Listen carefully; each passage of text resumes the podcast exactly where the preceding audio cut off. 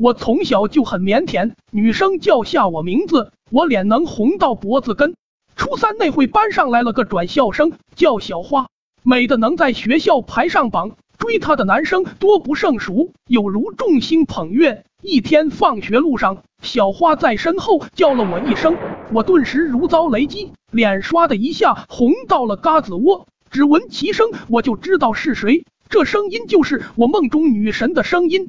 待我反应过来，我撒丫就跑。虽然我也对她心生爱慕，但我此时的窘态不能让女神看到。小花一路跟随，但体力不胜于我，气得边跑边骂：“跑你卖卖皮！站住！跟你说个事，女神骂人都这么悦耳，太好听了。但好不容易跑掉，休想拿说是当借口骗我停下来。事情就这样过去了。”第二天刚到学校，小花就跑来兴师问罪，问我昨天为啥要跑。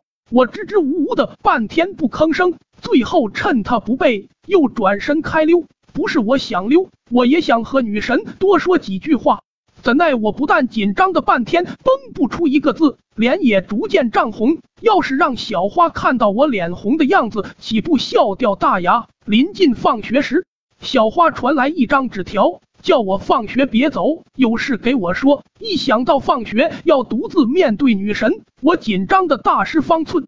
同桌是我们班长，见我心不在焉，问我发生了什么事，我就把事情原委告诉了他。他对我的遭遇深表同情，当即给我献策，叫我从后门离开。我心里一惊，这还没放学，不得算早退吗？班长似乎看出了我的顾虑。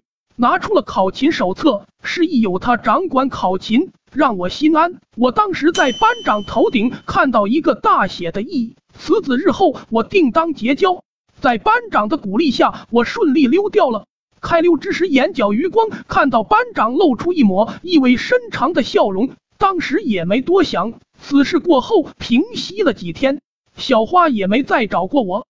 直到几天后，班上发生了一则重大新闻：小花和我们班一个男生在学校后山拍拖，被班主任抓个正着，男生当场蒙头就溜了。老师非要小花交出人来追责男生是谁，小花居然丧心病狂的说是冠军雕，那是我人生中第一次背锅，我很气愤。更气愤的是，老师听完居然哈哈大笑，一点也不相信是我。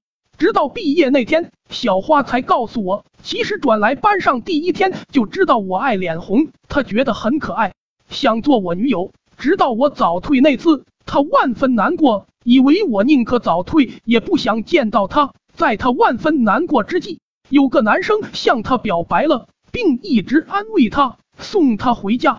那个男生到底是谁？我到现在都没想通。